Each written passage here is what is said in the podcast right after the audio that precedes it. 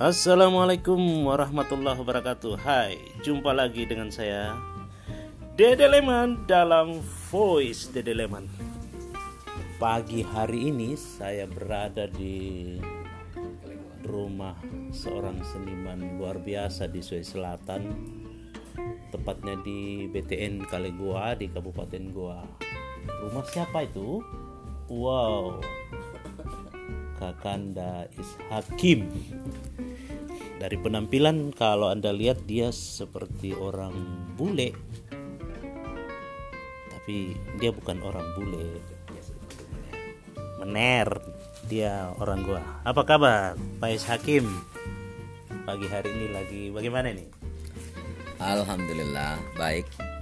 Terima kasih sudah berkunjung ke sudah berkunjung ke rumah dan ini saya pikir satu hal yang surprise karena pagi-pagi ini saya rasa dengan penuh rahmat juga dari yang maha kuasa Amin. kita dipertemukan. Luar biasa. Ah, tetap menjaga kesehatan tetap semangat dan iya. saya pikir kita tidak akan pernah habis juga untuk membahas bagaimana misalnya kesenian kita atau keadaan kita untuk bisa Iya, kita bisa uh, survive minimal di era PSBB ini atau semacam apa di dunia uh, yang lagi di- melanda dunia sekarang berkaitan dengan COVID ini. COVID dan dua hari lagi juga kita ada peristiwa besar ini untuk beberapa wilayah di Sulawesi Selatan tentang pilkada ya pilkada Kota Makassar dan Kabupaten Goa ada pilkada.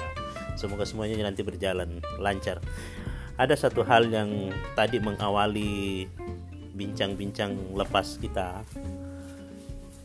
eh, tentang pertanyaan basic saya ketika melihat kanvas-kanvas yang begitu banyak di rumah ini lukisan.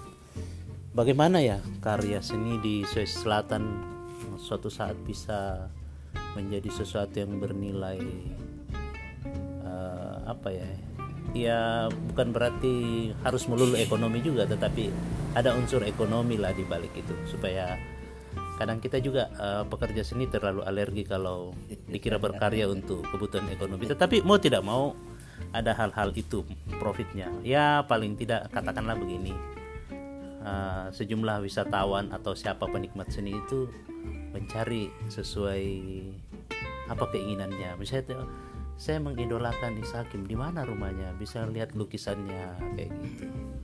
Ini pengalaman dulu waktu saya orjanes 45 perupa uh, Sulsel di Bentara Budaya. Eh, ada seniman sudah sangat tua waktu itu almarhum siapa yang di Bantimurung? Eh, Saka Jatimayu. ah. Ya. mungkin kalau orang awam melihat lukisannya eh, gimana ya? Tapi tetapi luar biasa. Dia yang paling tinggi ratingnya kayak Hakim itu untuk pencari dan penikmat dari lukisannya. Luar biasa menurut saya. Dan belum ada yang ngikutin rekornya dia. Ya Iya, bagaimana jadi ini uh, bicara tentang selera karya atau penikmat karya-karya perupa itu memang unik juga. Ada karya yang kalau kita lihat sepintas mungkin saja juga tidak uh, memenuhi selera beberapa orang, tetapi di mata orang lain tertentu dia punya nilai yang berharga dan itu tidak dipungkiri hampir seluruh dialami oleh eh, perupa-perupa yang ada di dunia ini bahkan. oh Iya. Jadi eh, tadi berkaitan dengan bagaimana bisa ada satu nilai tambah lebih dari karya seni, misalnya khusus perupa. Ini eh, kalau kita lihat, saya melihat ada dua aspek di dalam. Pertama itu dasarnya adalah visi, visi daripada perupa itu sendiri atau eh, kalangan seniman itu sendiri. Visinya ke mana? Penentuan arah dulu ini yang kita harus tetapkan. Uh, saya melihat bukan hanya dari segi seni rupa saja di Sulawesi Selatan, tetapi hampir seluruh cabang seni yang ada. Reorientasi kita ke arah pasar ini menjadi sebenarnya uh, perlu memang uh, dukungan awal juga. Kita perlu uh, sedikit apa namanya modal modal dasar untuk bisa mengarah ke sana. Karena kenapa? Mempersiapkan diri terjun ke pasar itu itu tidak serta merta, mesti ada kiat-kiat tertentu, ada infrastruktur tertentu yang harus kita persiapkan. Dan itu tidak bisa hanya dengan uh, menggelar lapak biasa. Karena kenapa? Uh, bisa akan menurunkan harga juga. Karena kalau hanya dipasang di di pinggir jalan juga kan tidak begitu juga harusnya kan. Jadi tetap perlu. Nggak masalah. Orientasinya mau ke mana? Yang jelas penentuan visi dulu tapi itu juga kembali kepada individu masing-masing senimannya. Kalau si senimannya misalnya mau uh, mengubah arah layarnya ke sana ya nggak apa-apa. Dan itu saya pikir di masa sekarang apalagi dengan kaitan dan program pemerintah uh, saya pikir memang perlu. Tidak ada salahnya juga kalau kita uh, memang uh, mengarah ke orientasi pasar tadi itu.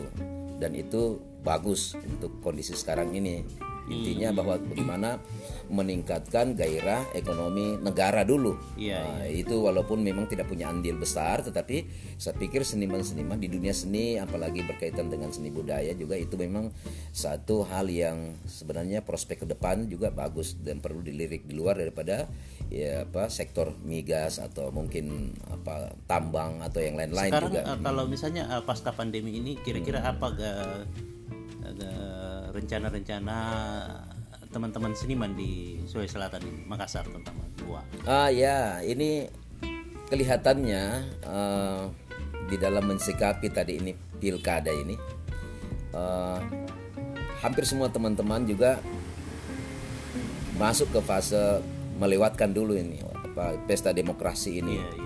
Setelah itu memang ada beberapa kegiatan akhir tahun yang sudah dibentuk oleh beberapa organisasi juga dan teman-teman Iya, iya. mereka sudah mengawali dan saya yakin bahwa setelah eh, dalam masa Desember ini eh, kawan-kawan juga sudah punya rencana-rencana untuk tahun ke depan dan itu eh, saya pikir mudah-mudahan dengan kondisi yang ada sekarang harapan saya lebih penting adalah tetap kita tetap semangat sehat kemudian eh, kembali lagi urung rembuk atau mungkin juga ada apa namanya ada kesepakatan teman-teman ada kondisi yang harus kita ciptakan perlu ada dialog-dialog lagi intens uh, untuk tadi menciptakan satu atmosfer baru di, di daerah kita Oke.